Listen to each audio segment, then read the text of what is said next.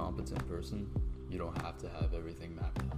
Right, and I think it's also the ability to adjust. And, you know, I think there's like this one thing, like Ray Dalio says, it's like pain plus reflection equals progress. Mm-hmm. And if you're able to kind of pinpoint the things that aren't allowing you to progress and reflect on them, then I think you're going to be very successful.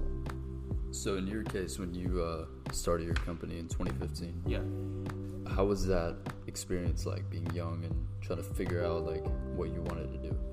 So I think from a young age, I was kind of influenced perhaps from coming from a family that ran businesses. So my father owns a restaurant, right? And he started that, and he started that with some money when he came over here. It came with $20 to the U.S. Mm-hmm. And I think you see that growing up, and it kind of... It makes it very clear to you that if you work hard, you can have a lot of great things in the U.S. So I mean, if you come to the U.S. and you work hard and you figure it out and you're consistent about it, I think you can be very successful. And I think just to answer your question of how it was when I was young and starting out, I didn't really have a vision for it, right? I just wanted to perhaps monetize something that I was good at, and that was video production. Mm-hmm. So like, I'm very interested in documentaries. I've made some documentaries for just as a hobby, and I knew that the skill set that I had, I could really monetize it. So I'd go from, you know, door to door and make these videos happen, right. And then, you know, I'd get paid $200, which I thought was a lot when I started the business, and, you know, in high school and everything. Yeah. And then as, you know, time went on, I noticed that the more value you provide to a company, the higher you're going to get paid. So mm-hmm. I learned that if I can create more cash flow for a business through marketing funnels and paid traffic, which, you know, it's all self-taught, mm-hmm. The amount of money you're going to get paid is a lot more. And then that's when I really saw, you know, thousands of dollars come in per month. That's amazing, man. And you're still fairly young, so it's kind of interesting to see that quick progression that's occurred, right? Like mm-hmm. I feel like it takes a lot of people a lot of years to start to understand like what they're good at and what they can actually capitalize off of. Mm-hmm. Get into like what your company does and why you thought that would be a good thing to start.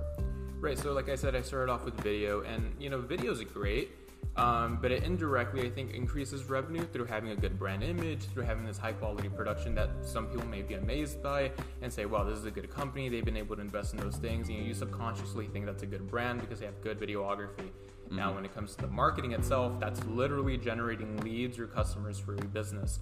So you are actually creating an effect that is super crystal clear, unlike video. And I think when you do that, the business owner, the people we're working with, it just becomes so much more apparent that what we're doing for them is actually increasing revenue. Mm-hmm. So you know, we offer two main services at, you know, Plasma Media, the company I own, and it's digital marketing and it's sales funnel creation. Now, the digital marketing, we run traffic to a sales funnel, we get leads for them, that's kind of the gist of it. And what do you use to get the leads? Just advertisements online? Right, so what we do is we build this, you know, sales funnels. It's a series of pages to get someone as a prospect all the way into a customer. But the way that we get these people on this funnel can either be through paid traffic, which we don't recommend at first. We love to do organic tactics, you know, tapping into their email list, doing some email marketing campaigns, even just using their social platforms to get people through the funnel and then generate some buzz.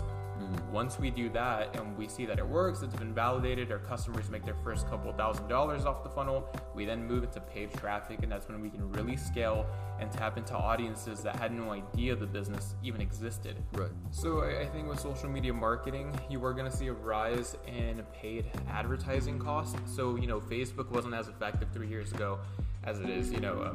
You know, 3 years ago it was just, you were making a killing on it if you really understood the platform.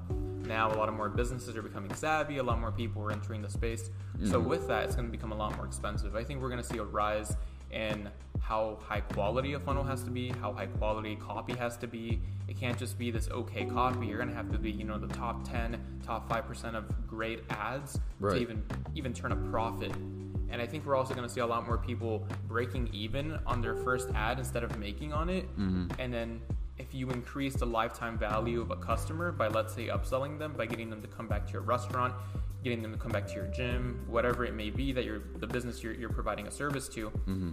but the first ad isn't going to make them money anymore just because of the expense behind the advertisement. So I think we're going to have to, you know, utilize and create almost like a membership program. Think about Chipotle, Starbucks, what they have. They have customers coming back repeatedly.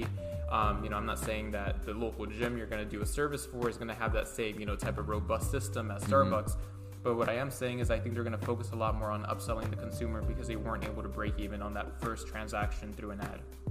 That makes sense. What was your first client like? That whole experience of getting the first client.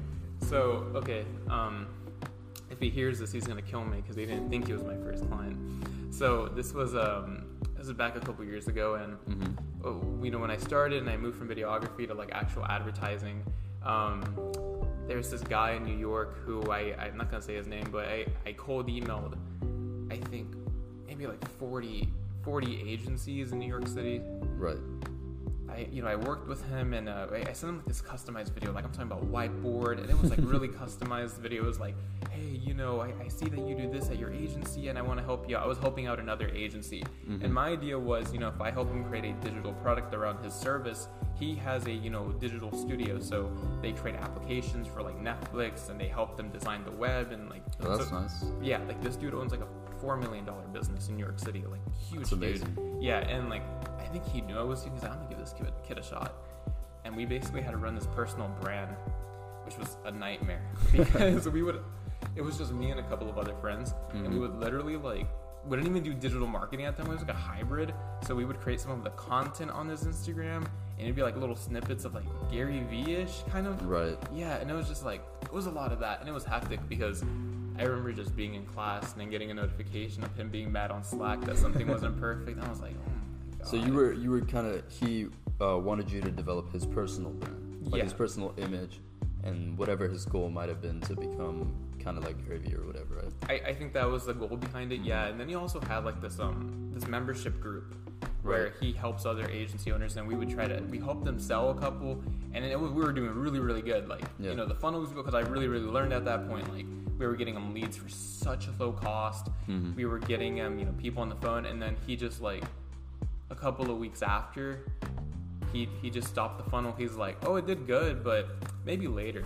I was just like, all right, dude, yeah. And then, I think a couple months down the line, we were like, it's not working for us. And then he was like, oh, yeah, no, I get it. And, we moved forward, and we both did our own thing. But he's a really cool dude, and I'm really happy I had that experience because now I know now I know the kind of client I don't want to work with.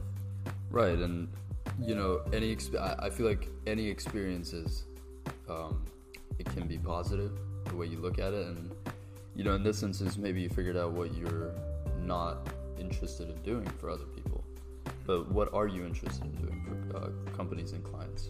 So I think right now what we're really trying to do with the agency is we're providing this paid traffic service, and we're developing these sales funnels, and then we also on the side create digital products for companies. So it's gonna be a big corporation that wants to help their staff out, and these projects are huge. They're $20,000 to $30,000. We bring them on for months. It takes a long time. And other projects would be like a $5,000 funnel that we develop, or paid traffic for $3,000, $4,000 a month. And those services, obviously change depending on the circumstance. But the ultimate goal here is to really get that money and reinvest it into info products we can sell. Because the thing with info products, online courses, digital products, they don't require one-on-one time from me. They need the support staff. You need to make sure the sales process is working like a funnel, which we know how to do, so we wouldn't even have to worry about that. And all we have to do is make sure the customer is happy. They're paying me $3,500 for a product, and they don't even talk to me the whole time. Right. And, maybe I talk to them on a weekly call with all the students, and we make sure everyone's, doing what they have to do. And that, to me, seems the approach that we need to head into, because if we really want to scale to an 8-figure mark, multi-7-figure mark, it's very difficult to do that through an agency, only because an agency does require a big staff. It requires, 30 people, 40 people, whatever it may be, if you want to get to a 7-figure mark. So it's just a lot more efficient through an info product.